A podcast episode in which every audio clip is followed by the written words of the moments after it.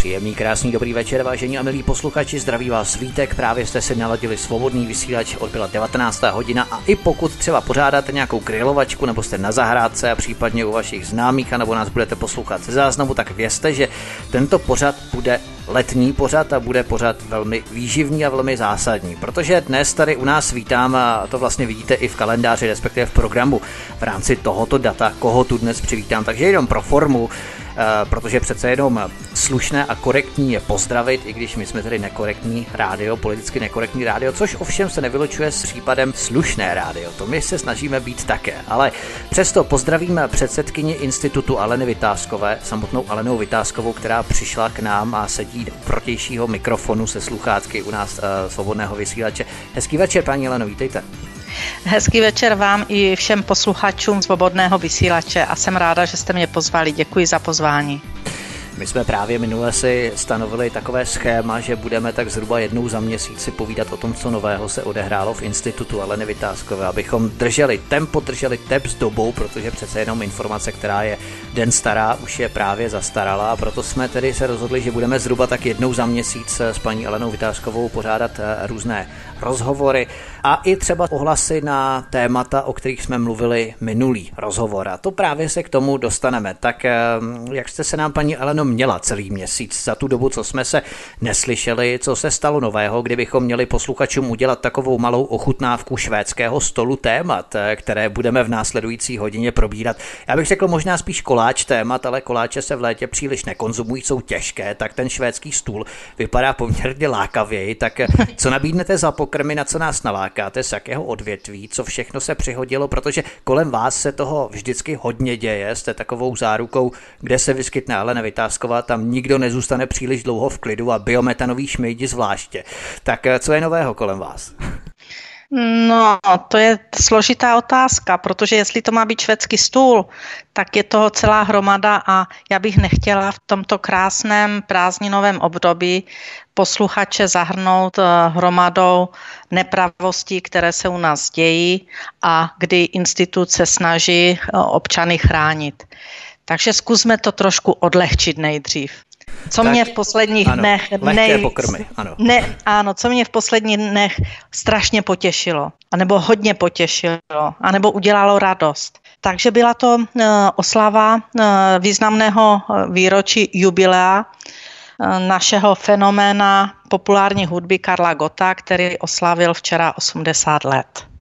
Mohu vám říct, že je to zpěvák nebo interpret, umělec, kterého si nesmírně vážím a asi všichni, kteří eh, ho znají a kteří eh, mají rádi jeho písničky, eh, tak sledovali pečlivě jeho oslavu nebo oslavu tak se odehrávala ve veřejných médiích.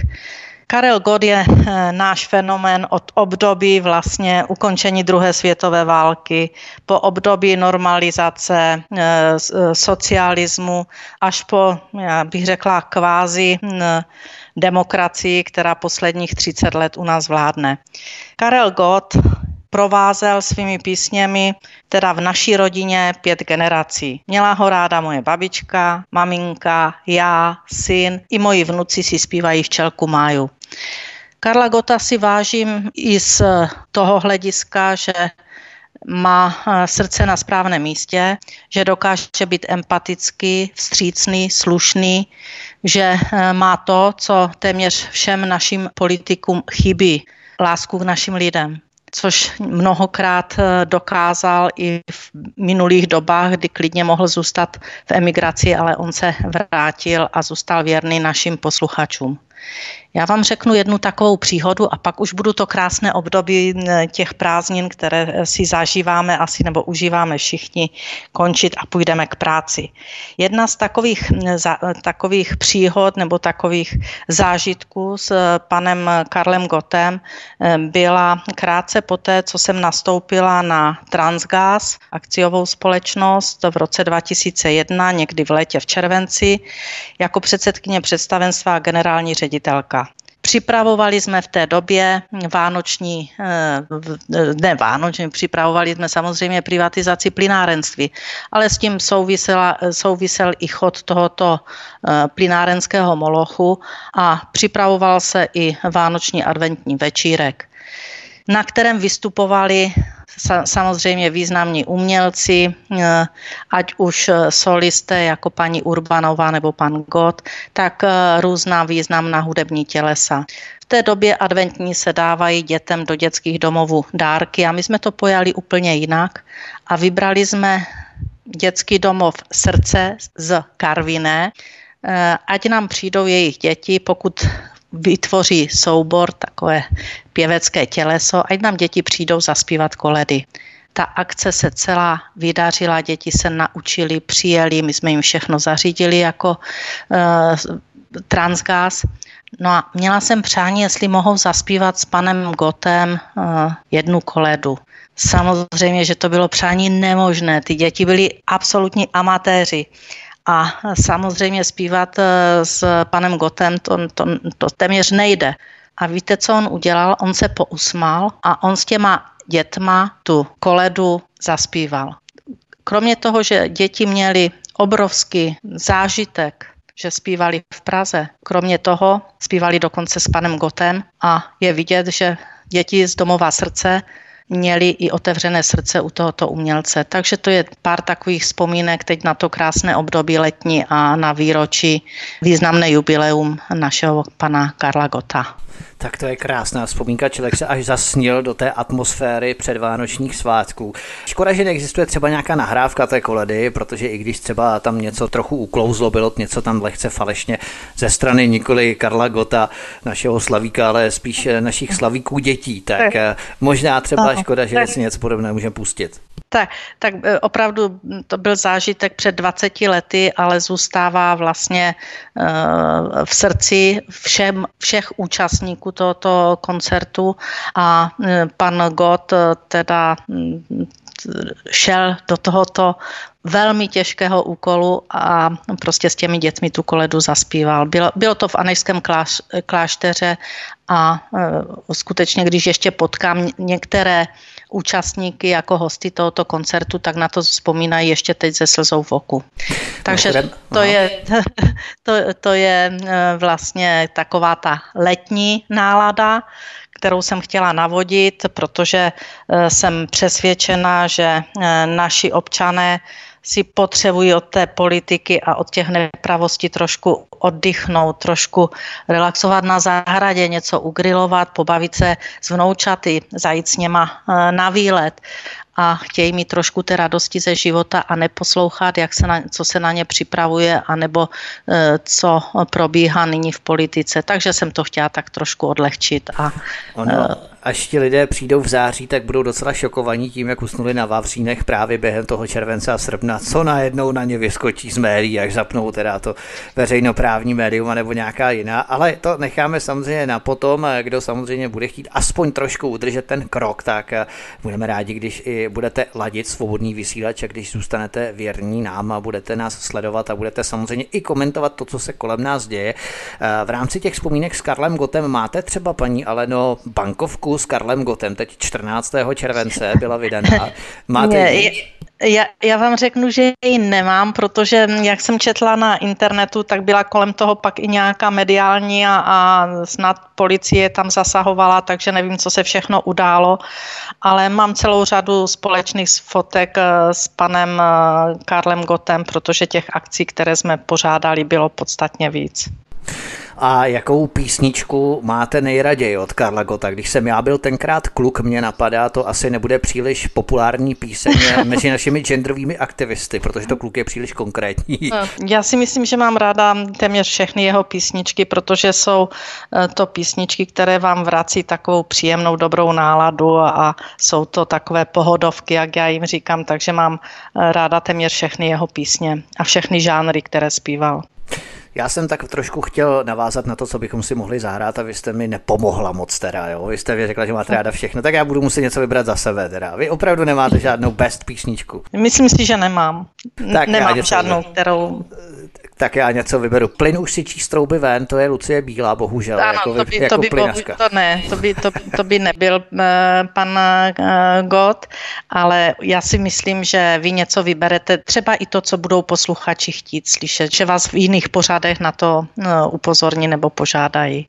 Určitě. My jsme zveřejnili status na sociální síti, kde jsme Karlu Gottovi také gratulovali k jeho 80. narozeninám a zveřejnili jsme tam právě od paní Charlotte s Karlem Gottem. Teď mě úplně vypadl název, ale máme to na své to stránce. Ta, ano, to je, to je ta poslední písnička s dcerou, co zpívá. Ano, ano, přesně tak. Přesně tak možná tu tam dáme, ano, tu tam no, dáme, no, no, asi, tak, tak, bude asi nejlepší. Půjdeme tady k té práci, jak jste říkala. Teď jsme ano. si tak trošku navodili tu letní atmosféru. Ne, že bychom si ji chtěli kazit, ale tak přece jenom témata jsou eh, a jsou tady mezi námi eh, mnohé věci, které musíme řešit a třeba i navázat na to, o čem jsme se bavili v minulém pořadu a na co nás posluchači upozornili a navedli. Ne tedy, že bychom byli navedení nebo že by nás naváděli k něčemu nekalému, ale spíš navedli eh, ve smyslu nasměrovali na určitá témata, protože ocitujeme několik komentářů, reakcí, odpovědí a otázek posluchačů svobodné svobodného vysílače k našemu minulému pořadu a musím říct, že lidi nejvíce zajímalo zdravotnictví, které jsme řešili v poslední části pořadu. Nevím, jestli jsou naši posluchači tak moc nemocní, nebo právě chtějí být zdravými a tak doufají, že nemocnice v tomto zdravém stavu co nejdéle udrží a proto je zdravotnictví tolik zajímalo.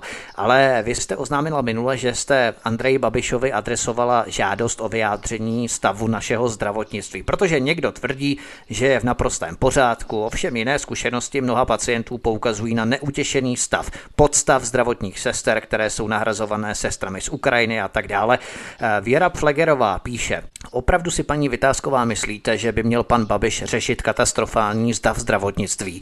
Kdo se tak chová, aby katastrofální byl? Mají budovy, mají zařízení i pacienty. A jak se k ním chovají? Když to nezmění pracovníci, on, rozumně Babiš, to neovlivní. Já bych jenom zrušila tolika zdravotních pojišťoven a bylo by peněz dost. Proč si lidé, kteří spravují peníze, které jim lidé posílají ve svých měsíčních pojištění, myslí, že jsou to peníze jejich, pro jejich užití a kdy budou mít dost? Eh, konec, konec toho dotazu. Jak byste na to reagovala, paní Aleno, na tento dotaz? Že paní posluchačka má pravdu tak na půl.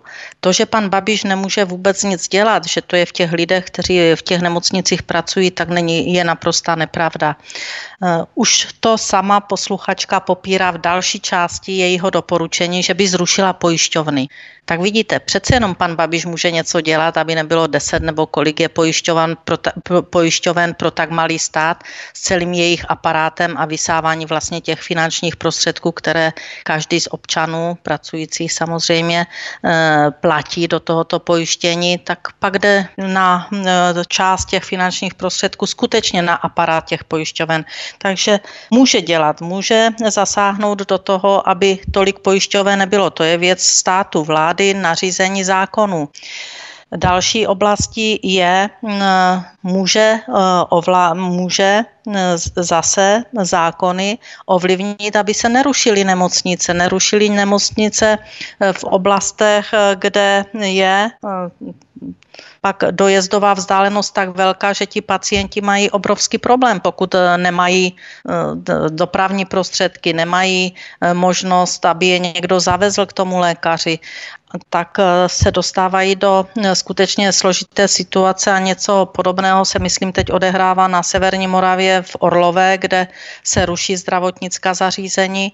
Takže je to o podmínkách právě mm, v těch zdravotnických zařízeních, tak aby jedna sestra nebyla na já nevím, 30 ležících pacientů, pak celkem chápu, že je eh, vyčerpaná a že může eh, být eh, protivná k těm pacientům, protože nemůže všechny obsloužit.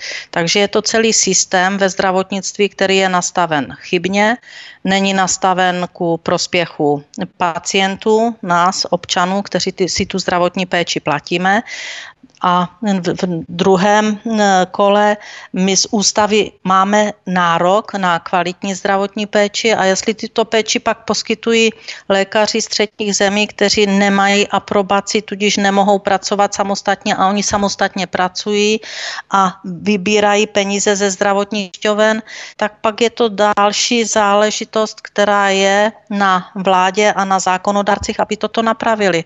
Dalším krokem je nezájem ne všude, ale v některých nemocnicích, na některých pracovištích od zdravotnického pacie, eh, personálu, který se chová arrogantně, který neplní podmínky eh, přísahy lékařské, kdy vidíte pacienta skutečně mnoho hodin čekat na zdravotní ošetření, jak to bylo v případě toho chlapce, což jsme viděli eh, všichni eh, v televizi, eh, který po operaci krčních mandlí se stal trvalým invalidou, tak mu lékařka neposkytla ze zákona první pomoc procházela kolem něj, jako kdyby se jí to netýkalo. Proč s tím nedělá vláda něco? Všichni to viděli. Proč ministr spravedlnosti nezasáhl? Proč není na ní trestní oznámení? Proč tito lékaři nejsou zbaveni eh, svého bílého pláště a nejdou si to odsedět, když takto úmyslně poškodí zdraví člověka? Takže skutečně to souvisí s pravidly, které v tomto státě platí a ty pravidla jsou bezbřeha, protože jinak by si to nemohl zdravotnický personál dovolit. Tak to bylo k tomuto dotazu. Já myslím, že paní posluchačce jste odpověděla velmi vyčerpávajícím způsobem. Ružena Koutníková píše. Zdravotnictví se rapidně zhoršilo. Lékaři nemají zájem vyléčit, ale léčit. A k ničemu to nevede. Pak je plný Facebook rad, jak a co pomůže na to či ono. Měli by už konečně pracovat, jak mají. My si to platíme, někdy chování lékaře je arrogantní až prosté a to by nemělo být. Dostáváte třeba i vy podobné zkušenosti od lidí? Ano, úplně stejně, jak to paní teď popisuje, mám stížnosti tohoto charakteru z prostého arrogantního chování, zesměšňujícího chování, ale na druhé straně mám taky hm, stanoviska těch eh, pacientů, kteří si svého lékaře chválí, jak byl empatický, jak se snažil vlastně mu pomoci. Já v tom vidím jeden z vel, ze závažných problémů a ten problém je v tom, že mm, naši lékaři mnohdy na některých odděleních, neříkám, že všude, jsou skutečně přepracováni. E, skutečně mají x desítek hodin přes času, možná až 300. No, pracují na dvě nebo tři smlouvy, aby neporušovali zákonník práce, kontroly, které na tuto záležitost chodí, e, tak se tváří, že nevidí, že e, ti e, lékaři mají skutečně odpracováno nezákonně víc přes časových hodin, než by mohli mít. A to si myslím, že to jsou všechno věci, kdy se překračuje zákon, je to tolerováno, to překračování zákona a já nechápu proč. Totiž naprosto odlišnou a pozitivní zkušenost má posluchačka Marie Semelová, která píše Nemáte pravdu, v Uherském hradišti je nová nemocnice, skvělí lékaři, personál, Tolik péče a starostlivosti jsem ještě nezažila. Navíc sester méně, nemocných hodně a snaží se. Pečují o nemocné od rána pěti hodin do večera deseti hodin a s úsměvem. Tak eh, ono asi tady skutečně záleží na konkrétní nemocnici, než paušálně na českém zdravotnictví jako celku. Právě jak jste mimochodem potvrdila ve vaší minulé odpovědi, že skutečně je to individuální záležitost. A stejně jako třeba s taxikáři, pokud eh, bychom to tak humorně završili nebo zakončili tohle téma, eh, jsou to takový lékařští taxi taxikáři, kterých pár dělá ostudu právě těm 95% eh, čestných a empatických kolegů. Mm, ano, vlastně jsem potvrdila předtím, než jste uvedl tady tuto mm, posluchačku a nemocnici v Uherském hradišti. Ano, Byla, ano Uherské hradiště. To Uher, v Uherském hradišti. Ano, dostávám i tyto informace, jak jsou velmi spokojení. Já sama mohu potvrdit, e, můj vnuk byl na operaci s rukou. E, prostě takový, e, takovou péči, prostě to jsme nezažili. Jo opravdu perfektní. Takže je to skutečně nemocnice od nemocnice, lékař od lékaře, ale pak, když se dostanete do rukou někoho, kdo je arrogantní a vy jste nemocný, tak prostě by si tu aroganci ten lékař pak měl odnést ze vším všudy. To znamená, že by mu to nemělo projít. Mm, určitě. Mimochodem Josef Janča píše, Paní Vytázková, jste hezká a škoda, že vás ten hnusák Sobotků zbavil funkce v ERU. Jste fantastická. A na to navazuje další posluchač Roman Sedláček, který píše velice pěkná a chytrá dáma, která by měla sloužit lidu ve vrcholné politice. No a do třetice Jana Naďová, ale to je asi jiná Jana Naďová, než ta od nečase s kabelkami za pár mega. Tohle je ano. asi jiná Jana Naďová. A to se viděl občas v našich komentářích, jinak tím tímto zdravíme, eh, která se také připojuje také s pochvalou, takže jenom to, jak je léto, tak eh, máte takové pozitivní ohlasy od eh, mnoha posluchačů, vybral jsou jenom tři základní z nich. To jste mě udělal radost, ale Sobotka mě funkce nezbavil, on mě chtěl zbavit, on na to vytvářel i zákon, on dělal prostě všechny kroky, aby mě dostal z úřadu dřív, než mě končilo funkční období, ale nepodařilo se mu to, eh, byla, bojovala jsem teda za eh, pravdu naši a svoji, takže pan eh, expremiér Sobotka přes veškerou snahu, ať už za pomoci policie či státních zástupců, se mu nepodařilo mě dostat z úřadu před ukončením mého funkčního období. Takže já jsem své funkční období ukončila řádně po šesti letech přes snahu premiéra mi toto znemožnit. Tak, Jasně, Takže to bychom, děkuji, děkuji, za sympatie posluchačů, udělali mě opravdu velkou radost. Určitě jinak eh, ohledně Bohuslava Sobotky a případně i Vladimíra Špidly. Já se pořád rozhoduju mezi těmito dvěma osobami. Když vy jste psala tu trilogii o solárních baronech, kdo je ten autista? Prásknete to nebo ne? Vítku, to je, eh, je to román. Je, Ale já v tom vidím určité prvky, prvky osobnosti, opravdu. Jo. To určitě nikdo je. Jo. Já pořád no, nevím, kdo je to mezi těmito dvěma. Jo. Nechme to trošku na fantazii posluchačů a těžme se, až dokončím.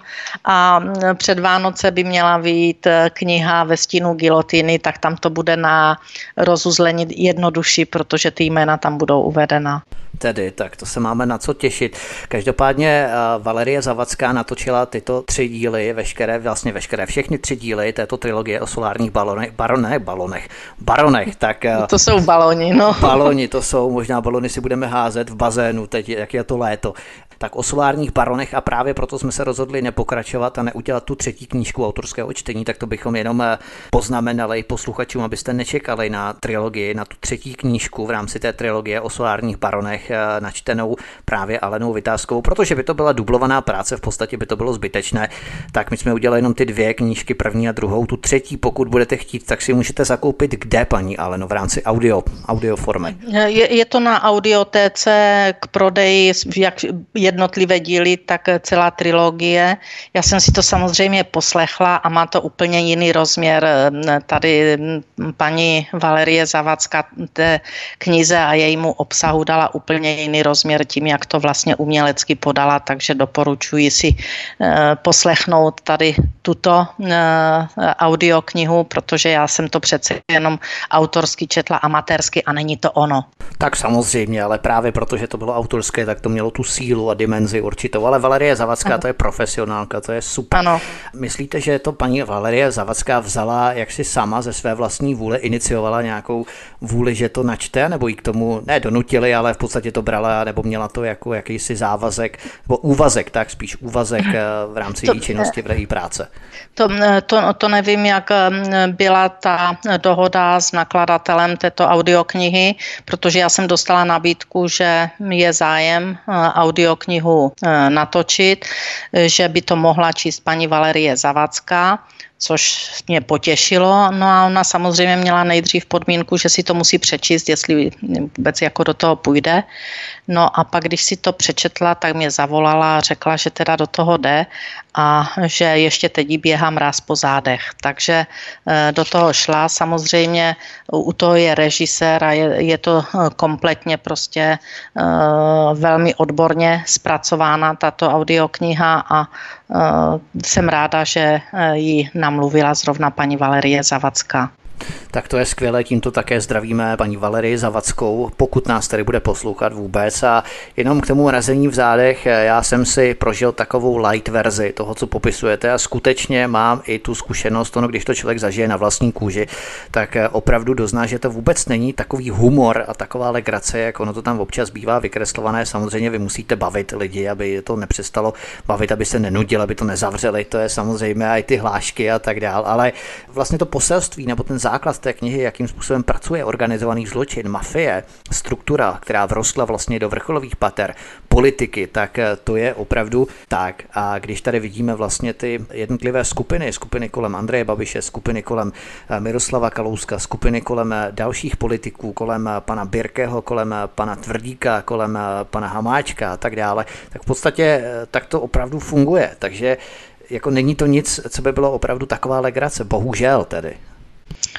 bo, bohužel je to přesně, jak jste to teď uvedl, je to tristní, ale tak toto v státě funguje a je to ještě mnohdy podporováno ze strany, kde byste hledal spravedlnost, to znamená ze strany státního zastupitelství justice. Ano, státní zastupitelství si používají zločinci, kteří před státní zastupitelství znáší trestní oznámení. Vlastní zkušenost. Ale nemůžu to dále rozvádět, protože jsem podepsal, že o tom budu muset mlčet za pětimilionovou pokutu, kdo vlastně na mě to trestní oznámení podal přes státní zastupitelství. Takže to je všechno. K první části my si zahrajeme právě tu písničku od Karla Gota a já tam vyberu zrovna s dcerou Charlotou. Povídáme si s Alenou Vytázkovou, předsedkyní institutu Aleny Vytázkové. Vy posloucháte stále svobodný vysílač, který je vaším společníkem a průvodce vám dělá Vítek a to jsem já, mimochodem, kdo jiný.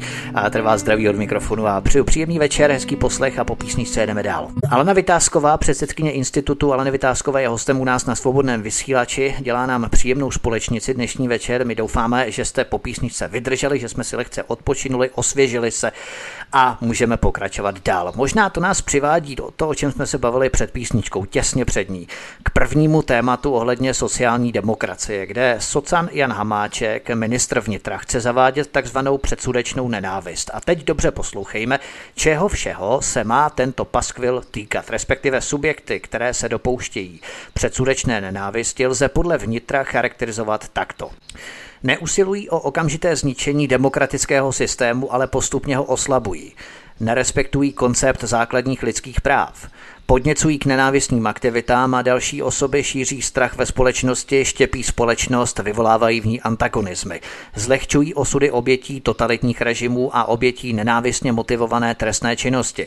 Při komunikaci s veřejností využívají dezinformace a konspirační teorie. Stávají se nástrojem vlivového působení zemí a skupin, které nerespektují principy pluralitní demokracie. Tak eh, možná mě napadá taková lehce provokativní otázka, do jaké škatulky se řadíte vy, co, co byste si z toho vybrala, když teda to pojíme jako sportku trošku, tak co byste si vylosovala z těchto všech uh, škatulek? Mm, podívejte, eh, tady toto je připraveno na všechny, koho se budou chtít zbavit. Od obyčejných lidí po ty, kteří něco znamenají, koho se bude chtít tato pseudodemokratická společnost, protože pan Hamáček je do jisté míry pre, prezentuje, tak eh, mohou použít kterýkoliv z tohoto bodu, aby vás mohli začít trestně stíhat. Co to je předsudečná nenávist? To znamená, že chceme popřít, že nebudeme moci mít svůj názor než názor těch, kteří e, nyní vládnou. Já jsem z toho zmatená a opravdu se obávám, že jestli si ještě toto lidé nechají líbit, tak pak můžeme zapomenout na svobodu slova, kterou máme danou ústavou a listinou práva svobod Může, můžeme se obávat skutečně jakéhokoliv názoru, který vyřkneme, že může být použit proti nám tak eh, vidíme, že socialismus byl skutečně demoverze toho, co nastává teď v případě, že tento zákon bude uveden v platnost. Eh, myslíte, že třeba oslabování demokratického systému můžeme spatřovat třeba v neziskovce Milion chvilek, která nerespektuje výsledky voleb a svolává demonstrace s cílem odvolání demokraticky zvolené vlády a premiéra, takže by měly třeba být podle tohoto ideopaskvilu potrestaní? No, to si myslím, že ne, protože to, že tam něco jako vykřikují a, a chtějí no, odvolat, anebo chtějí, aby, aby ča, jeden člen vlády odešel, nebo dva členové chtějí ně, něco, nevím co, protože já jsem nepochopila, co vlastně chtějí, proč to chtějí, protože když říkají, že chtějí, aby justice byla nezávislá, a zůstala nezávislá, tak já si myslím, že tomu tak není. Justice není nezávislá, protože by se jinak nemohly dít věci, které se dějí v mnohých e, případech e, na objednávku trestní řízení anebo eh, vy, vykonstruované důkazy, nepravdivé důkazy předkládány ze strany státního zastupitelství soudu. Takže já nevím, co oni chtějí, aby se pokračovalo v těchto uh, nedemokratických uh, metodách. Co brání? Jo? No. Čili já jsem nepo, nepochopila uh, jejich uh, požadavek. Jo? Jejich požadavek je, aby odešel Babiš a Benešová. Neříkají proč. Jo? To jsem nepochopila. Eh, Benešova ještě nic neudělala a už ji nechtějí. Jo, já třeba chápu, že by dělala věci, které se nelíbí nějaké skupině občanů, tak pak mohou vykřikovat, že se jim nelíbí to, co, to, co uh, prosazuje, uh, ale to je tak všechno, ale ona neudělá ještě vůbec nic a, a už se křičelo, že tam nesmí být, že bude justice závislá, že oni chtějí nezávislou, čili úplný nesmysl. Co se týkalo Babiše, no tak tam hovořili o trestně stíhaném STB, já nevím, tady tyto věci, to vši, všichni voliči věděli, když volili, že to takto je a zvolili ho. Tak já vidím u pana Babiše úplně jiný problém. Já ten problém vidím v tom, že je to oligarcha, oligarcha je predátor a predátor ten eh, nemá eh, v, ve vínku, aby měl rád eh, normální podnikatele a lidi, že? protože predátor je úplně jiného ražení, takže já si myslím, že z tohoto titulu nemá co dělat jako premiér vlády České republiky. pública. Ono to je možná i tak, že oni tvrdí o Marii Benešové a to se Potom k tomu dostaneme k Pavlu Zemanovi a falšování důkazů, že ona mluví o takzvaném zeštíhlení. Já teďka to přesně nevím uh, úplně přesně, abych to parafrázoval, ale zeštíhlení uh, systému státního zastupitelství, těch jednotlivých obvodů. Tak to, když začneme úplně od spoda, tak je to okres, kraj, uh, vrchní, nejvyšší, ústavní soud a tak dále, tak to, to samozřejmě ne, ale v rámci těch jednotlivých pater toho systému z hmm. justice nebo systému soudů, tak ona mluví o zeštíhlení a právě i odvolání Pavla Zemana, co by nejvyššího státního zástupce v Olomouci. A toho oni se právě děsí, protože je to asi nějaký jejich člověk. Když jsme tu hovořili právě o těch jednotlivých skupinách, které spolu jsou tak nějak skamaráděné a spolčené, tak eh, možná právě toho oni se děsí a oni právě nechtějí. Z nějakých důvodů, to nevíme z jakých eh, odvolání Pavla Zemana, právě ani o tom vůbec debatovat. No to je celkem jako otázka, proč to takto vyžadují, proč milion chvílek, nebo já nevím, myslím si, že i místo předseda vlády pan Hamáček podmiňoval jedno ze svých dalších působení ČSSD ve vládě, že když se sáhne na nejvyššího státního zástupce Pavla Zemana, takže odcházejí z vlády. Je to celkem zajímavé, proč ho takto brání, eh, protože byť eh, nejvyšší státní zástupce má určité nějaké privilegia, tak toto privilegium nemůže mít například v tom, že eh, předloží nejvyššímu soudu falešný důkaz. Jo, a to u něj naopak, u odborníka, eh, je eh, jasné, že tímto falešným důkazem může trvale poškodit život toho, na koho ten falešný důkaz vyrobil. Takže tady se nezabývají vůbec tím, že i nejvyšší státní zástupce může spáchat trestný čin a oni ho pak neřeší a naopak se ho zastávají. Další otázkou je, eh, proč nebyly velké kauzy, tím myslím kauzu například kolem OKD a pana Bakali a jeho eh, spojenců, nemyslím tím eh, spojence hm, na těch nižších úrovních, ale skutečně na těch vysokých, jako byl pan Sobotka nebo ti, kteří rozhodovali o, o privatizaci OKD, o, privatizaci bytu, o vyvedení těch bytů mobilitu pak do zahraničí. Prostě tam se vůbec nic neudálo. To prošlo jako nůž másle a ten nejvyšší státní zástupce v tom vůbec ní žádnou roli, kromě toho, že se žádné šetření neodehrálo, nebo šetření, které by mělo nějaký výsledek a e, tato nečinnost by se měla brát taky v potaz a to nikoho nezajímá. Naopak je tu neskutečná obrana nejvyššího státního zástupce a tomu já nerozumím. No, tak možná se k němu vypravíme právě teď. Já jsem si to chtěl nechat na potom, ale Aha. když to tak hezky řešíme, tak abychom to téma příliš eh, netříštili, tak se pojďme vypravit hmm. právě k Pavlu Zemanovi. Váš institut totiž předložil ministrině spravedlnosti Marie Benešové další podnět k zahájení kárného řízení s nejvyšším státním zástupcem Pavlem Zemanem. Nejvyšší státní zástupce Pavel Zeman totiž prý předložil nejvyššímu soudu sfalšovaný důkaz, aby dosáhl odsouzení občana, který byl již zproštěn viny odvolacím vrchním soudem. To je hodně závažné obvinění směrem k nejvyššímu státnímu zástupci Pavlu Zemanovi. Eh, můžeme stručně objasnit, eh, jaké důkazy měl podle vás Pavel Zeman sfalšovat a jak to vůbec dokázal, jak se mu to podařilo? Já bych nechtěla jít úplně do detailu, protože už jsem kolem toho řekla poměrně dost. Eh, v této chvíli to šetří, aspoň jsme, jsme dostali takovouto zprávu, Národní centrála pro organizovaný zločin, tak zahájila eh, šetření právě eh, této kauzy eh, předložení těch sfalšovaných důkazů a co se týká podnětu na zahájení kárného řízení, tak jsme nebyli informováni mm, od paní ministrině Benešové, zda toto kárné řízení zahájí či nikoliv. Takže budeme očekávat její stanovisko. Nicméně Národní centrála pro organizovaný zločin šetření zahájila. Dobře, tak se s tímto spokojíme. My budeme sledovat bedlivě vaším prostřednictvím, jak se to vyšetřování vyvíjí, protože to mě, mimochodem mě osobně to velmi zajímá. Ale další část našeho rozhovoru se bude týkat situace, proč premiérovi Andreji Babišovi vyhovuje chaotické řízení ERU. 27 poslanců podalo ústavní stížnost na regulované ceny energií pro rok 2019. To jsme tady řešili vlastně v sérii našich minulých rozhovorů, že podobnou záležitost připravujete. Tato ústavní stížnost je tedy podaná. Jaké argumenty myslíte, že hovoří ve váš prospěch? Že se ústavní soud ve finále přikloní na vaší stranu, protože jeden z členů Rady ERU uvedl, že regulované ceny energií by mohly být nižší. Pro rok 2019 další člen Rady ERU dokonce rezignoval. Ta situace je opravdu zašmudrchaná, chaotická, nepřehledná. Zkusme to rozplést, zkusme to rozmotat. Takže podívejme se na to tímto úhlem pohledu. Jestli členové rady, jejich pět, rady ERU, zodpovídají za chod tohoto úřadu. Jedna z těch důležitých složek je právě ta regulovaná cena energií, jak elektrické energie, tak plynu. To je ta cena, která je povinná, kterou musí platit každý spotřebitel.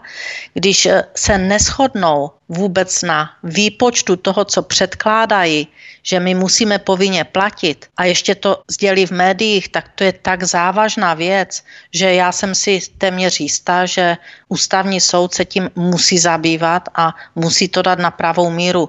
Vždyť tady máme v přímém přenosu, že regulátor neplní ze, z titulu zákona, to je energetického zákona, svoji základní činnost. On neplní správně regulaci, protože on je zodpovědný za tu regulaci. A jestli on dává chybné výpočty a chybné ceníky a členové rady na to upozorní v médiích, že ty ceny mohly být nižší. O kolik? O miliardu, o 100 milionů, o 5 miliard. No to je skutečně široký pojem a v takovémto případě by měl už například pan Babiš být ve střehu a má ty informace, ví, že se na energetickém regulačním úřadě dějí podivné věci a on to nechává být, tak mu to vyhovuje. To je prostě, to je, to je opravdu na zváženou. Regulátor neplní v souladu se zákonem svoji funkci pan premiér, který je za to zodpovědný, protože vláda je zodpovědná za to, jak jeho státní instituce fungují, mlčí, nechává to tak. Já tomu nerozumím, anebo pak tomu rozumím až moc dobře. Hraje se tu úplně jiná hra. Hra o velké peníze a tady to, co zaplatí spotřebitel, možná eh, část členů vlády vůbec nezajímá, tak to běží tak, jak to běží. A ta velká hra se hraje úplně o něco jiného a hraje se o biometan. Možná, že i toto je možné, že ho nezajímá, že regulátor nastaví ceny tak, že část těch, kteří jsou za to zodpovědní, že e, budou spravedlivě nastavené, tak sami řeknou, že s tím nesouhlasí a dokonce to nepodepíši. A sdělí to v médiích, sdělí to spotřebitelům, sdělí to prostě těm, kteří jsou povinni pak ty ceny platit. Takže je to opravdu hm, zajímavá situace. Já pevně věřím, že eh, ústavní soud se tím bude zabývat a dá najevo, že si to nemohou státní instituce dovolovat a stanovovat ceny tak, aby byly v rozporu eh, se zákonem, anebo aby se vůbec neregulovalo. Eh, my jsme tedy vyčerpávali, nebo vy jste tedy vyčerpali veškeré nástroje a zákonné legislativní prostředky k tomu, aby se napravil tento stav a sáhlo se tedy k ústavní žalobě. Co si od toho slibujete? Tak slibujete, to je asi špatná otázka, protože slibujete si samozřejmě nápravu tohoto stavu, ale eh, jak dlouho myslíte, že to může potrvat? Protože přece jenom tyto ústavní stížnosti mohou trvat třeba i několik let. Tak eh, by to, to, pokud by to po několika letech ústavní soud eh, vyhodnotil, že to bylo nastaveno špatně, tak ta náprava o to by byla složitější z mého hlediska, podle toho, jak to rozhodnutí nebo to stanovisko ústavního soudu bude. Ale, tak, i nadále, po, ale i nadále regulační úřad vlastně e, postupuje hm, tak, že nemůžeme říct, že by to bylo ku prospěchu energetického trhu. To myslím, že je naprosto, naprosto jasné. E, pojďme se podívat na další téma ještě před písničkou. Kupčení zbyty. Ministrině spravedlnosti Marie Benešová byla v dopise ze 3. června 2019 požádaná o prošetření čeho, to nám povíte za chvilku. A vás ano. překvapilo šokující stanovisko státního zástupce obvodního státního zastupitelství Praha 3 Pavla Poláka. Eh, pojďme si vysvětlit, o jakou kauzu jde, kdo kupčí zbyty a co měla Marie Benešová vlastně prošetřit. Ano, a můžu ještě něco, než bude ta písnička, abych se chtěla vrátit ano. k tomu regulátorovi a, a k tomu, co nám připravují. Uh-huh. Ta jedna z těch závažných, ale opravdu velmi závažných věcí je biometan. Biometan je ta složka ceny, která může být zahrnuta do takzvané povinné platby za zelený plyn, tak platíme povinnou platbu za zelenou elektřinu na svých složenkách a ze státního rozpočtu, tak se znovu připravuje podpora biometanu a připravuje se dokonce i varianta Eh, že to budeme platit na svých složenkách za plyn, ti, co odebírají plyn, jako zelený plyn. A zase to budou miliardy, které zaplatíme ze svých kapes. Zase to budou miliardy korun, které potečou jenom k několika jednotlivcům z kapes nás všech.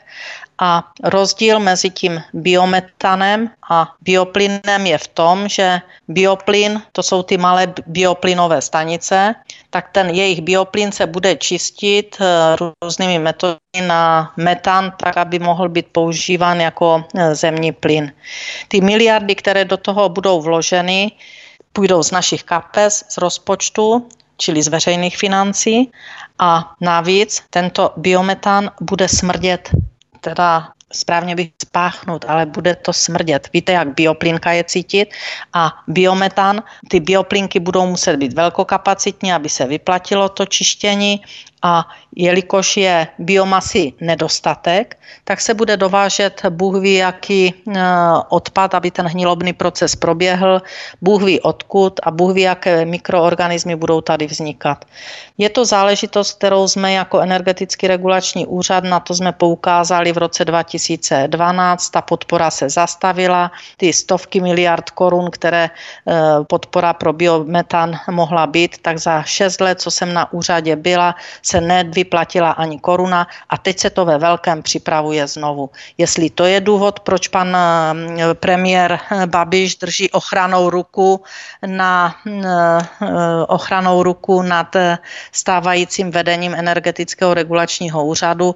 Může to být ten důvod, protože může mít v zájmu biometan. Jeho holding. Hmm, ten biometan to je, to je naprosto šílené, protože to, je to bude vlastně ano. ještě možná více než eh, v rámci toho solárního boomu. Tam se vyčíslují ty škody, které ještě nás budou čekat v následujících 30 letech na bilion, myslím, že 60 miliard ano. nebo tak nějak. Ano. To znamená, tohle bude něco podobného, možná ještě více. No, tady bude ta hruza v tom, že to opravdu páchne, že to má dopad na životní prostředí. E, tolik biomasy nejsme schopni vypěstovat, protože ty pole pěstováním biomasy prostě likvidujeme, ale nemáme už ty prostory na pěstování biomasy. Takže se uvažuje, že se bude vozit nějaký odpad dokonce z třetích zemí, možná z Afriky. Prostě to by měli eh, předložit eh, občanům zcela hm, transparentně, aby se vědělo, co se připravuje, co, co bude stát ve, eh, v obcích, jaký to bude mít dopad. To by měli vědět, kolik budou platit, ale tady toto se připravuje tiše, tajně a miliardy zase půjdou z našich kapes a ještě si budeme likvidovat životní prostředí. Totiž nejenom na naše bioplinky, že by se tohle dováželo, ten bioodpad, ale i my, jako Česká republika, pěstujeme dřeviny, pěstujeme nějakou kukuřici, která se potom vozí do německých bioplinek a Němci potom zpátky k nám vozí právě ten odpad s těmi mikroorganismy, který ano. potom tady vylévají a vsakuje se do naší půdy. To svinstvo, neuvěřitelné svinstvo, které z těch bioplinek leze. No a potom samozřejmě to jde do spodních vod a tak dále a tak dále. To je prostě celý ten koloběh, že jo, v podstatě. Ano. Takže i my jsme jakoby součástí tohoto řetězce už z Německa. Děje se to tady. Samozřejmě, samozřejmě ten digestat eh, se vozí, tam se někde eh, vylévá možná na pole, nevím, aspoň mám takové zprávy od různých eh, lidí, kteří mě tyto informace na institut posílají, takže mám tyto informace, že se to děje, ale to bude mnohonásobně větší a budeme další miliardy platit. Já vám dám takový příklad. Pořád bio, bio, bio. Takže bionafta. Víte, kolik eh, litrů nafty se spotřebuje na výrobu jednoho litru bionafty? 1,3 litru normální nafty musíte mít, abyste mohl vyrobit litr bionafty. to je nesmysl, co tu vyvádíme. Jenom abychom obohatili mm, pár mm. jednotlivců. A teď ještě berte, že řepka, která je nutná pro eh, bionaftu, pro její výrobu, eh, tak nám devastuje pole, protože je to monokultura, která pole vyživuje a pro naše potomky zůstane eh, mrtvá země dalších nejméně 100 let. Dodává Alena Vytázková, předsedkyně institutu Aleny Vytázkové. Vaším společníkem dnešní večer je stále svobodný vysílač, který vás provází dnešním vysíláním od mikrofonu vás zdraví Vítek. A my po písničce se vypravíme do poslední části našeho rozhovoru, kde budeme řešit třeba blackouty, protože v létě přece jenom je vyšší spotřeba elektřiny, zapínají se různé klimatizace, k vyklimatizování obrovských hal, obrovských supermarketů, obrovských továren, ale i domácností individuálních také, ale není to příliš tak velké jako právě ty haly. Ale ta spotřeba elektřiny je samozřejmě vyšší a mnohé sítě jsou přetěžované a dochází k hraničním stavům nebo k havarijním stavům, kdy dochází skoro k blackoutům. A právě o těchto situacích se budeme bavit po písničce. Takže zůstaňte s námi, pokud vás to zajímá.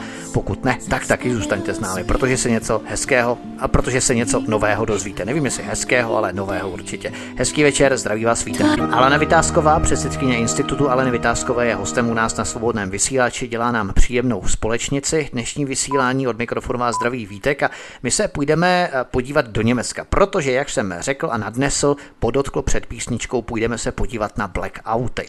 My jsme vynechali byty jo, my jsme vynechali ty byty, no jo, protože jsme vynechali ty byty a kupčení z byty vlastně, což jsme hmm. se naprosto zamluvili minulý, eh, minulý vstup, tak eh, to ještě dořešíme před těmi blackouty. Já jsem se tak trošku Jenom... zablackoutoval, až jsem se z toho úplně zblackoutoval celý. No nic, to nevadí. Pojďme se podívat tady na ty kupčení zbyty a Petra Poláka, státního zastupitele z obvodního státního zastupitelství Praha 3. Eh, co vás na něm šokovalo, co vlastně má Marie Benešová vyšetřit v souvislosti s kupčením zbyty? Kupčení zbyty to je takový zkrácený název, protože bychom měli vědět, co vlastně zbyty pro sociálně potřebné. To jsou ti, kteří pracují, jejich příjmy jsou nízké, nemohou si dovolit vlastní bydlení, hypotéky a jsou závislí na tom, aby bydleli v nájemních bytech za přijatelné nájemné. Eh, takže těmto bytům již eh, bývalý eh, ministr spravedlnosti Pelikán přislíbil zhruba před rokem, že se tím bude zabývat, že prošetří, zda tam nedochází ke střetu zájmu v bytech, nájemních bytech v Praze, kde bydlí státní zástupci za nájemné 60 korun za metr čtvereční a že toto prošetří. Pelikán jsme... nám odletěl, bohužel.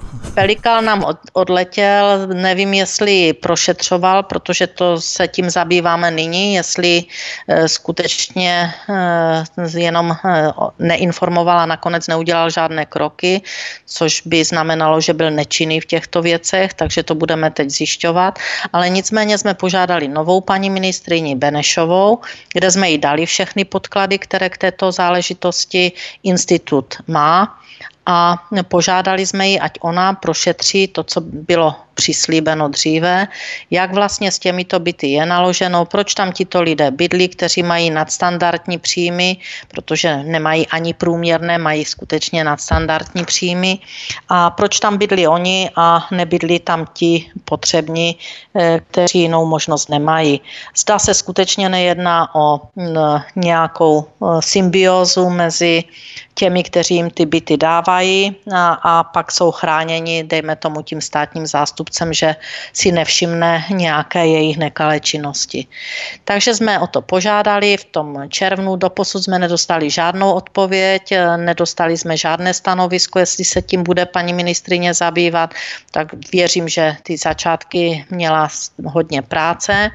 E, nicméně ještě chvíli počkáme a budeme se snažit dostat jednoznačné stanovisko, jak bude dál postupovat. Mezitím totiž se objevily další věci, ty spočívají v tom, že policie odhalila a zveřejnila, aspoň jsme to hm, zaznamenali ve veřejných médiích nebo v internetových médiích, že některé byty právě v těch lukrativních částech Prahy 1 se prodávaly hm, jako ty městské byty se prodávaly za velmi nízké ceny, na některých bytech dokonce o 5 milionů levnější cena a různé takové nestandardní kroky byly v této oblasti udělány.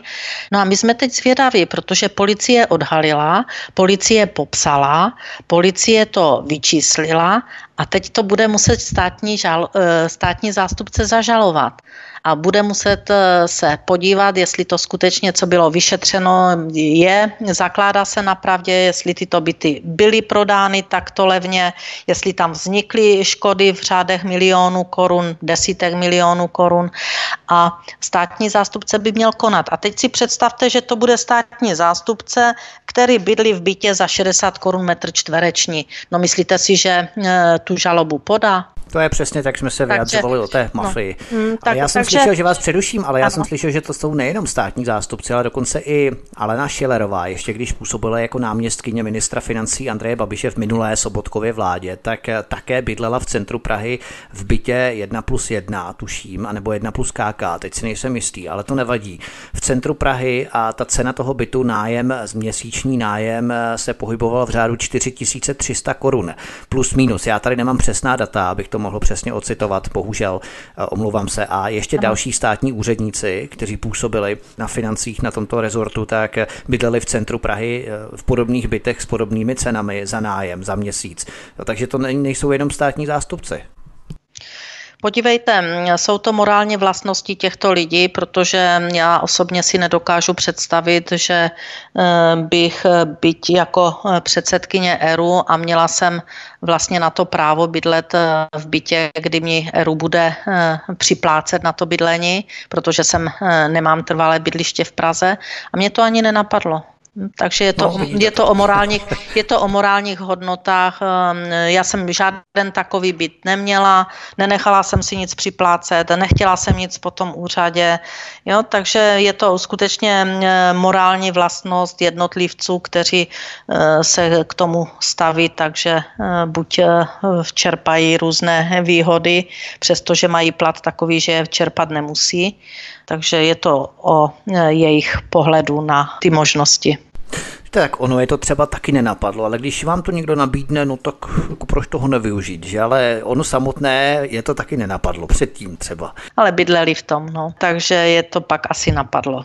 Ještě tam toho státního zástupce pro Prahu 3, který nám dával e, stanovisko jako poslední k těm bytům, zdali tam nedochází právě, e, že státní zástupci bydlí v bytech a pak by nemohli třeba některé skutky stíhat a nebo byli v konfliktu zájmu, tak ten nám odpověděl tak hezky, že na jednu stránku odpovídal, jak to bylo v roce, já nevím, 45, 48, 50 a, a jak, jak byli prokurátoři, jak bydleli a, a zákony k tomu, takže to bylo úsměvné, protože na to se ho nikdo vůbec neptal. To... Takový historik možná no, třeba pracuje historik. v Ústavě pro studium totalitních režimů. No, ne, ne, nevím, myslím, myslím, že chtěl stěžovatele umořit tím, že skutečně něco vyplodil, ale eh, z mého hlediska to bylo hanebné to, co odpověděl.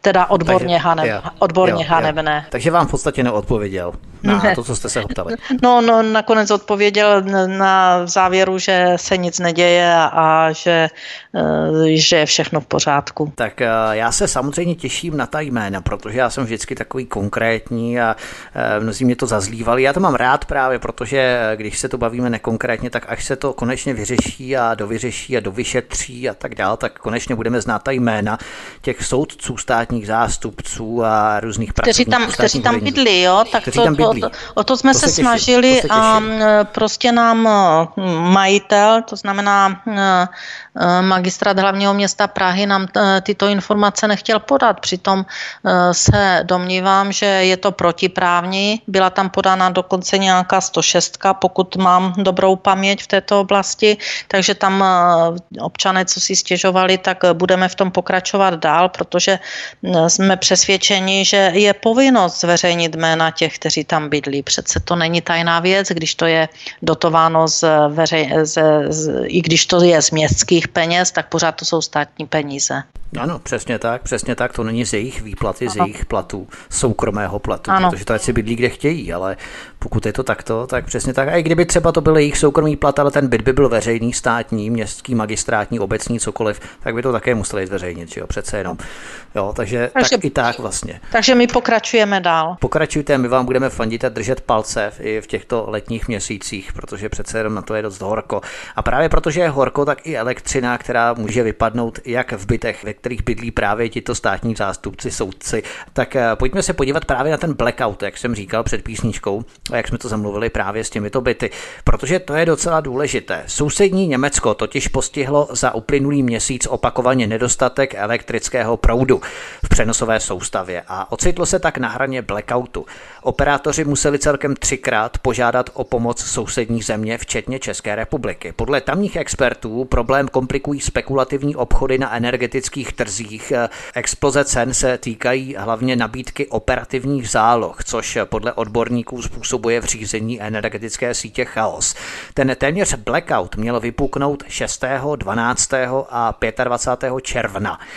Zkusme si nejprve vysvětlit, paní Aleno, co znamenají ty nabídky operativních záloh na burze, jak se to odehrává, že to má takovéto důsledky. Já si myslím, že to nebudou jenom nějaké operativní zálohy, že je to celý soubor dopadů, že k blackoutu se můžeme blížit. Je to eh, především nestabilní přenosová soustava v Německu, protože ta není eh, dostavěná de facto z toho severu na Eh, jich ta není, přitom na severu je nejvíce eh, větrných a větrných elektráren, které mohou způsobit eh, vlastně přepětí v sítích. Dále mají hodně fotovoltaik a k tomu nemají tu síť uspůsobenou. Takže je to i nejenom spekulativní obchody nebo operativní zálohy na burze, ale i tou výrobou a pak zvládnutím té vyrobené elektřiny v jejím přenosu a distribuci. Další, co mělo vliv, aspoň mám takové zprávy, tak eh, se zkoušely pilotní projekty eh, v Německu na elektromobily. A když eh, zapojili vlastně v době té obvyklé, to znamená nějak, kdy přijíždějí lidé z práce, měli začít nabíjet elektromobily v určité oblasti v Německu, tak eh, byly vlastně na pokraji blackoutu. Myslím si, že v některých místech blackout nastal. Co se týká spekulativních obchodů a operativní zálohy, tak všechno, kde spekulujete nebo kde máte virtuální obchody, já když slyším virtuální baterie a virtuální zásobníky, tak je to vždycky jenom spekulace a všude, kde se spekuluje, tak se spekuluje do té chvíle, než to všechno bouchne. A jestli se Německo dostalo do eh, těchto nechvalných, eh, eh, nechvalných do nechvalné situace blackoutu, tak se tomu nedivím, protože evropská energetická politika jde směrem k blackoutu, akorát nevíme, kdy přijde. Evropská energetická politika prostě vede k tomu, že jednou v blackoutu musíme skončit, pokud se nestanou nějaké zásadní změny. Tak vemte, že Německo, které je lídrem vlastně, vlastně v tom směru, především v zelené eh, energii, energie vende, eh, tak ti rušili jádro, že se z jádra vyrábět nebude. No a dostali se do situace, že elektřiny mají tak málo, že nakonec se vyrábí z toho nejhoršího zdroje, což jsou hnědouhelné elektrárny. Takže kde je pak životní prostředí? Je to prostě nesmysl, jsou to ně, politické gesta od lidí, kteří energetice vůbec nerozumí a pak to vede právě k tomu, jak se to popisoval, že byli na hranici, možná v některých částech dokonce blackout zažili. Když se ocitneme na hraně neplánovaného kolapsu, eh, jak se ty jednotlivé zdroje vyrovnávají? Protože Česká přenosová soustava, respektive ČEPS, tak ten potvrdil, že poskytoval havarijní výpomoc německé společnosti Tenet ve výši až 400 MW a těmito dodávkami jsme pomáhali udržet v Německu vyrovnanou výkonovou bilanci. Takže zjednodušeně řečeno, když je někdo málo proudu v síti, tak sousední země chybějící elektřinu jak si doplní, dodají, nebo jak to vlastně funguje? Si cucnou. Ti, co mají málo, tak si mohou cucnout tím, že jsme propojeni, protože dneska je už eh, jsou sítě propojeny v Evropě. Eh, tak si mohou vytáhnout eh, tu elektřinu eh, od nás a nebo naopak, když mají přebytek, tak ji nekontrolovaně mohou dát do naší přenosové soustavy a mohou při, zavinit blackout u nás tady tímto neočekávaným vývojem. A proto se před pár lety byly schváleny takzvané příčné transformátory, které jsme budovali právě na těch hraničních místech, Eh, Čepská si budovala ten svůj, Poláci si taky budovali své příčné transformátory, aby mohli tu eh, vlastní národní síť ovládat, když Němci eh, se dostanou do situace, že začnou nekontrolovaně jak větrníky, tak fotovoltaiky vyrábět a vlastně to má zásah pak do té sítě takový, že se zhroutí. Takže ty příčné transformátory by měly vlastně ochránit ten český národní eh, systém od takovýchto nucených blackoutů, které nám může způsobit cizí země právě proto, že si nevybudovala svoji přenosovou soustavu a začala budovat eh, zdroje, jako jsou eh, fotovoltaiky a větrníky ve velkém.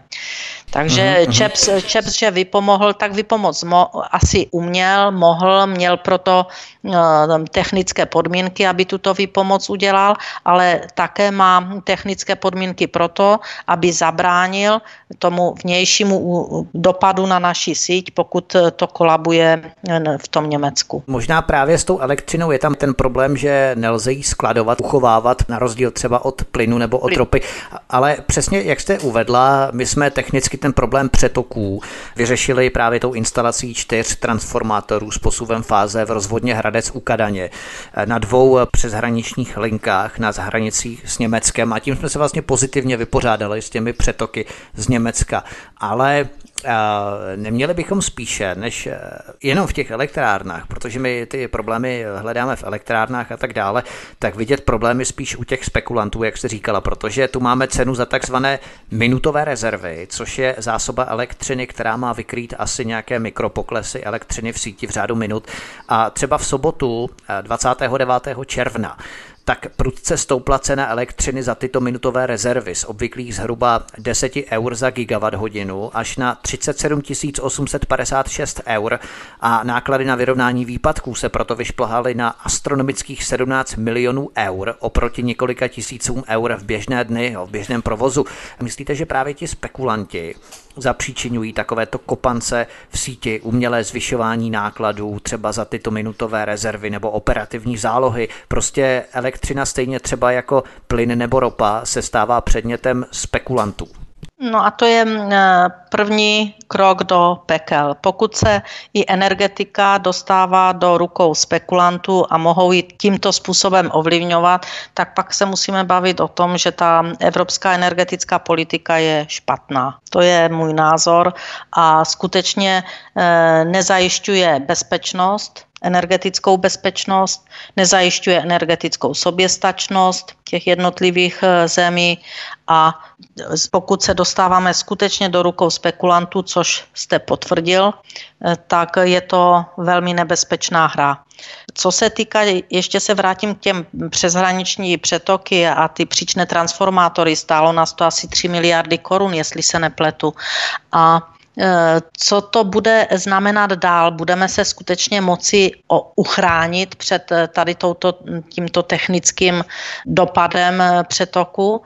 Pokud se přijme zimní balíček, který nevím, v jakém stavu je jeho přijetí, tak by eh, hrozilo, že naše přenosová soustava nebude eh, řízená od nás z Česka, ale bude řízená evropsky, možná z Mnichova. Opravdu si někdo myslí, že jestli bude v Evropě centrální řízení přenosové soustavy, že skutečně se rozhodnou, že nechají blackout eh, v Bavorsku, kde je, já nevím, 17 milionů obyvatel, anebo že ho nechají v Česku, kde je 10 milionů. Jo, se bude uvažovat evropsky, bude se uvažovat jinak. Takže ani tady tyto technické věci nás nemusí do budoucna ochránit jako no, občany České republiky, pokud se bude energetika ubírat směrem, kterým se v této chvíli ubírá. Co se týká, teď se vrátíme k těm spekulantům, spekulanti v každém oboru mají spekulativní úmysly, to znamená, chtějí vydělat jenom na sobě bez ohledu na dopad. E, to, že se připustilo, že je toto vůbec možné, tak je to záležitost politická, která rozbila energetický trh, ať už to bylo v oblasti unbundlingu, který měl katastrofální dopad a nepřinesl pro spotřebitele vůbec nic nového, tak vytvořili skutečně podmínky pro spekulace v tom nejdůležitějším oboru, jako je energetika. Podle německých energetiků panuje podezření, že spekulanté úmyslně nedorovnávali výpadky v dodávkách na vyrovnávacím trhu, aby později právě dosáhli na vyšší zisky. Ale myslíte, že k těm přetokům elektřiny do sousedních zemí přispívají i německé větrné elektrárny a zároveň odstavování právě těch jaderných elektráren. Přesně jak jste o tom mluvila, ta stabilita sítě je ohrožovaná právě těmi neplánovanými přetoky přes hranice a různými kopanci do sítě, ano, se kterými se ano. musí ty přenosové soustavy to, vypořádávat. To vám neslušně skočím skoro do řeči, protože máte naprostou pravdu, přesně tak to je. Je to neregulovaná nebo nekontrolovatelná výroba především větrníků a e, dále i slunečních elektráren, která má tento e, dopad do sítí a která měla a má tento dopad do přenosových soustav a v Německu si přenosové soustavy sami e, nedořešili. Ten e, severojižní přenosová soustava dokončená a využívali právě robustních systémů jak v Česku, tak v Polsku. Uhum, možná právě na to bych navázal a zeptal bych se vás, eh, protože se dostáváme k obnovitelným zdrojům energie, vaše oblíbené téma. Eh, myslíte, že tyto přetoky kopance do sítě. Bude stále obtížnější vyrovnávat s nárůstem větrných, vodních a solárních elektráren. Protože ano, jednu stranu, nebo na jednu stranu je skvělé, že lidé budou mít vlastní zdroj energie, budou si vyrábět elektřinu sami a diverzifikovaně, což je právě v tom konečném důsledku ochrání před těmito plošnými blackouty díky odběru z jednoho místa, z jedné elektrárny a tak dále, ale tím, jak bude přibývat těchto solárních, vodních a větrných zdrojů elektráren, tak budou různé nárazy, kopance, přetoky, prudké rapidní poklesy, energie přibývat a bude neustále těžší to vyrovnávat, takže v důsledku to spíše uškodí, než pomůže. Tak co je lepší? Vlastně mít diversifikované zdroje a být uchráněni před ploštním blackoutem svým vlastním zdrojem energie, ale zároveň to bude znestabilizovat tu síť.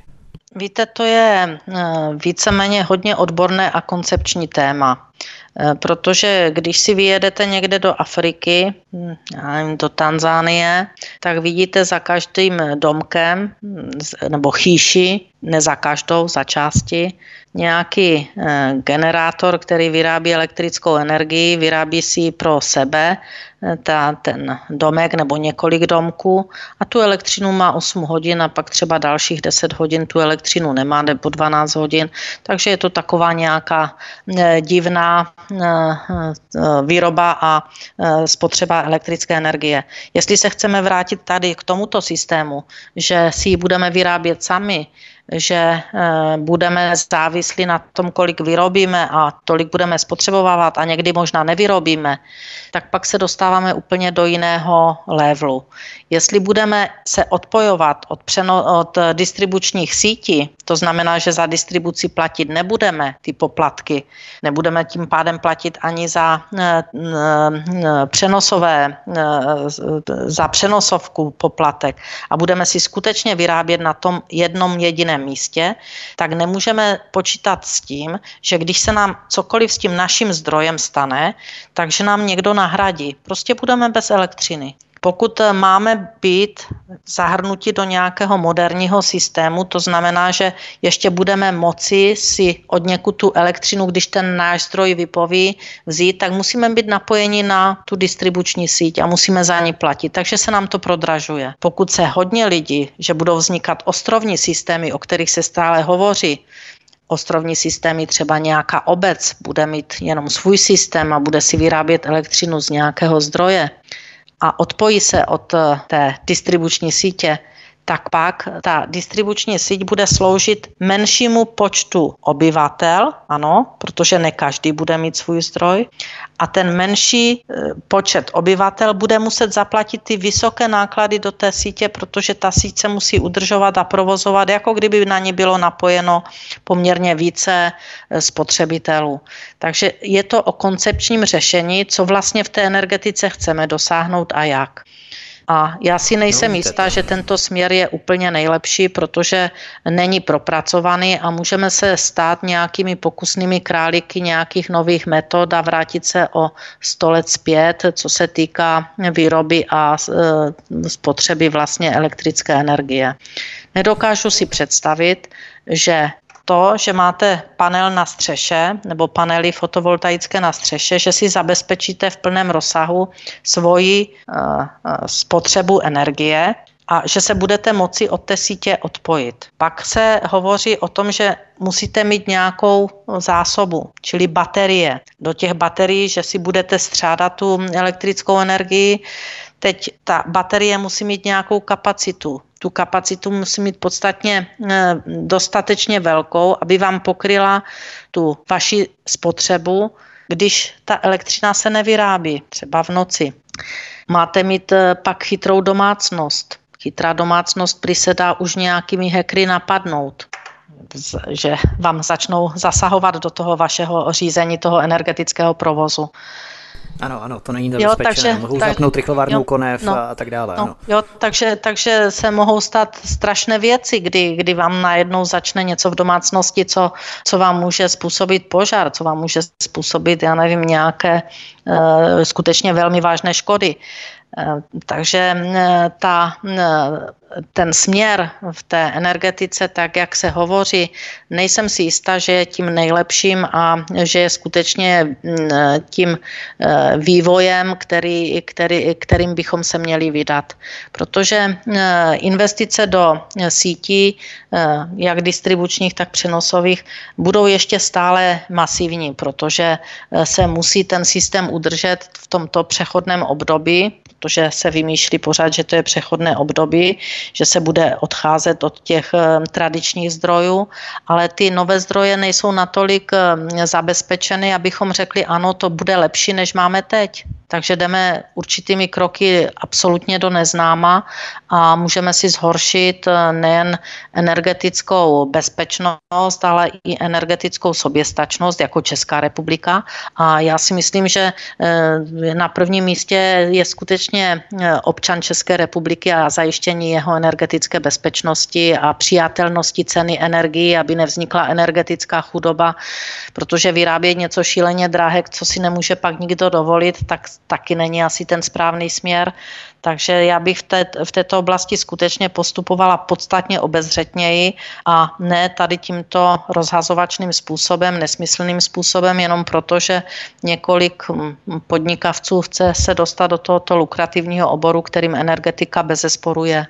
No vidíte to, kolik je tady započítávaných různých proměných v tomto systému, když člověk se rozhodne eh, sám si vyrábět elektřinu, tak v podstatě eh, pokud se proto rozhodne více lidí, tak ano, je to sice skvělé, ti si vyrábějí svou vlastní elektřinu, nejsou závislí v případě celoplošného výpadku elektřiny blackoutu na té elektřině, eh, nebudou tím postihnutí, ale zároveň tím vlastně prodražují elektřinu všem, protože ta soustava pořád musí být opravována, upravována a být do ní investovány peníze. To je v podstatě to bychom si měli všichni uvědomit. A možná poslední otázka, která se toho týká, poslední otázka i dnešního rozhovoru, tak to může nám sloužit i jako určitý odstrašující případ protože když od toho poohlédneme, tak eh, jsme všichni určitě zaznamenali zprávu z Argentiny a Uruguaye, kde došlo k totálnímu blackoutu, který ponechal 48 milionů obyvatel bez dodávky elektřiny. Nevím, jestli několik hodin nebo dokonce i několik dní. Eh, myslíte, že je to vlivem nekvalitní přenosové soustavy v těchto zemích, nebo se na tom podepsaly i jiné faktory, které se na blackoutu podílely v této lokalitě? Co myslíte, k čemu tam vlastně došlo? Já opravdu neznám důvody blackoutu v těchto zemích. Zaznamenala jsem, že byl rozsáhlý a to si nedokážu představit, jaké tam byly důsledky a jak to, jaký to mělo dopad na obyvatelstvo. Myslím i eh, drancování a další věci, které jsou spojené s takto rozsáhlým blackoutem, ale skutečně ty zásadní důvody tohoto rozsáhlého blackoutu neznám. Jestli to byla špatná údržba sítí, nedostatečná, opravdu opravdu nevím a nechtěla bych spekulovat. Protože byste se stala možná tím spekulantem, který spekuluje v té elektřině. Ano.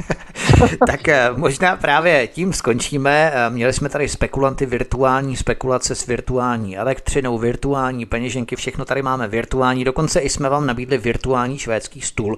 Žádné jídlo, žádné pokrmy jsme vám nenabídli hmatatelně, ale virtuálně v rámci témat, která jsme dnes probrali. Takže paní Aleno, já vám moc děkuji, že jste si na nás udělala čas dnes a budeme se těšit eh, příští měsíc, až zase hm, budou nějaké nové věci v aktualitách v rámci institutu Aleny Vytázkové, tak si to určitě všechno pěkně projedeme a probereme i další nové informace, které se odehrají v srpnu. Já myslím, že je čas také dovolený. Chystáte se někam na dovolenou? Mm, já mám dovolenou doma, máme pěknou zahradu, teda malou, ale pěknou, takže se těším doma. Budete mít kontakt s přírodou a s hlínou. Ano, ano, ano. Tak to bude tedy pěkná hlína. Takže moc vám děkujeme, mějte se krásně a užijte si srpen, užijte si ještě zbytek toho léta v teplotách, které se doufejme ještě zvednou, i když ne na tu opravdu velkou tropickou úroveň, jako v červnu, to asi už je velký hit pro vás, že, na tu zahrádku. No, tak ty eh, červencové, ten počátek července, ty hice byly opravdu velké, ale já mám teplo ráda, takže mě to tak nevadí. A srpen bude určitě hmm, hmm.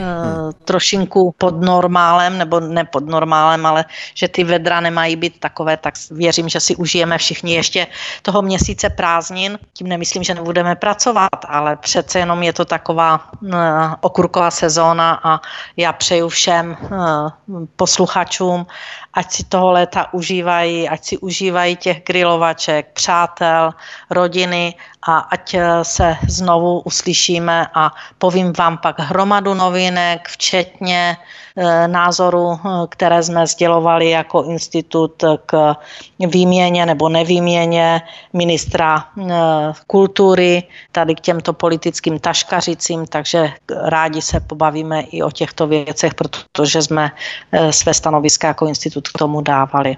No vidíte, k tomu jsme se ještě nedostali dnes, ale já myslím, že bude docela zajímavé sledovat, jak to dopadne, protože Miloš Zeman se vyjádřil, že opravdu pana Staňka odvolá do konce července, tak to už musí být hodně velký nátlak sociálně demokratické nechci říkat mafie, ale řekněme skupiny, která na něj tento tlak vyvíjí, takže to musí být opravdu velmi závažné důvody, pro kterého Miloš Zeman nakonec tady odvolá, ač se k tomu stavěl velmi, velmi negativně, protože proč odvolávat ministra, který v rezortu odhalí levoty a chce je vyšetřovat, to je, pana Fajta.